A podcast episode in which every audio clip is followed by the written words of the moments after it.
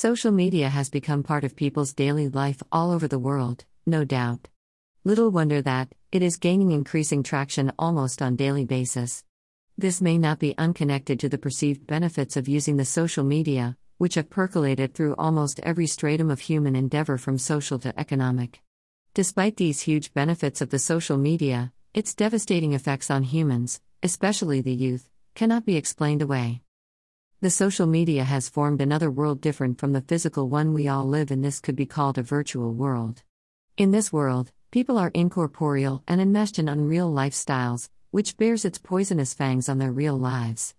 People, especially the young, get uncontrollably stuck to social media apps such as Facebook, Twitter, Instagram, Snapchat, WhatsApp, Google, etc., switching from one app to the other for hours. In my interaction with 30 young people in my community, 27 of them representing a whopping 90% confirmed that their phones are the first point of contact for them, and 25 of them representing 83% claimed that their phones are the last point of contact for them in a typical day. The implication of this is that, the precious time which young people ought to spend in engaging in productive activities is squandered on social media apps. With feedback mechanisms such as comments, likes, views, emojis, and stickers, young people tend to form their sense of self worth slash self esteem through the number of feedbacks they get from their friends in the virtual world. Any reaction that is below their expectations from their pool of followers triggers a number of thoughts that are disturbingly problematic in them who may present with mood swing, change in sleep pattern and eating habit, and even, in extreme situations, suicide ideation. The Independent reported the case of a 19 year old, Chloe Davison, who hanged herself for not getting enough likes on a photo she posted on Instagram. Furthermore, the explosion of the internet and social media brought along with it an increase in online fraud. This fraud is mostly perpetrated through the use of social media apps and dating sites. Unlike other forms of media, social media makes the perpetration of fraudulent activities easier.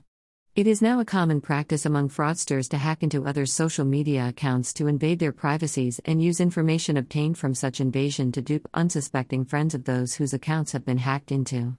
In August 2019, This Day, a national daily, published how the Federal Bureau of Investigation, FBI, and Economic and Financial Crimes Commission, EFCC, were collaborating to nab a syndicate of internet fraudsters, which comprised about 78 youths for a scam that was worth $46 million.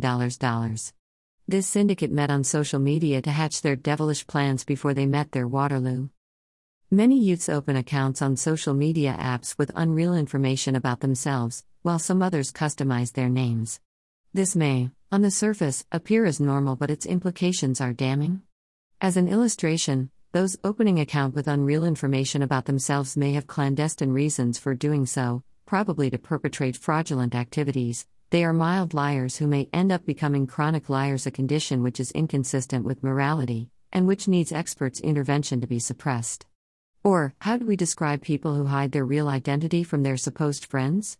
As for those who take delight in customizing their names on social media apps, this may be detrimental to their chosen career paths, especially those who are seeking white collar jobs, as most formal organizations today try to launch investigations into the use of social media by applicants. Any applicant whose information could not be obtained or is inconsistent with the one supplied to the organization stands the risk of being dumped. The promotion of false ideal of how a perfect body should be is another way the social media is affecting the youth, especially the females. It is not uncommon today to find ads on social media promoting different kinds of body images, which many unsuspecting youths have been erroneously led to subscribe to as being the perfect ones. At all costs, the males want to have six packs, the females curves. This has brought about an explosion in the sales of system slash body damaging drugs and creams, including increase in plastic surgery, butt enlargement injections among others, which may assist in achieving this utopian body image. The psychological effect of this, it seems, is the development of body dysmorphic disorder. Unlike other forms of media, which by virtue of their designs and operations, some amounts of restrictions are placed on how the youth can interact with them, the social media hardly lacks restrictions.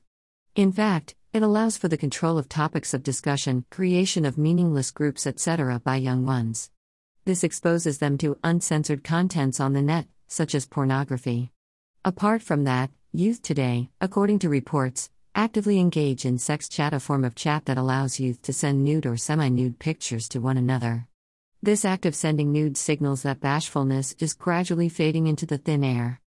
It is crystal clear that social media has both positive and negative impacts on the life of youth, however, most young ones are unequipped with the mental filter to separate the wheat from the chaff. Hence, the need to educate them on media use. From the foregoing analysis, it is feared that the damaging effects of the social media will outlandishly overwhelm those who consume contents on the media without caution. Judging from its nomenclature, social media is meant to socialize people, however, it appears today that there is a gradual shift away from this all important function of the media.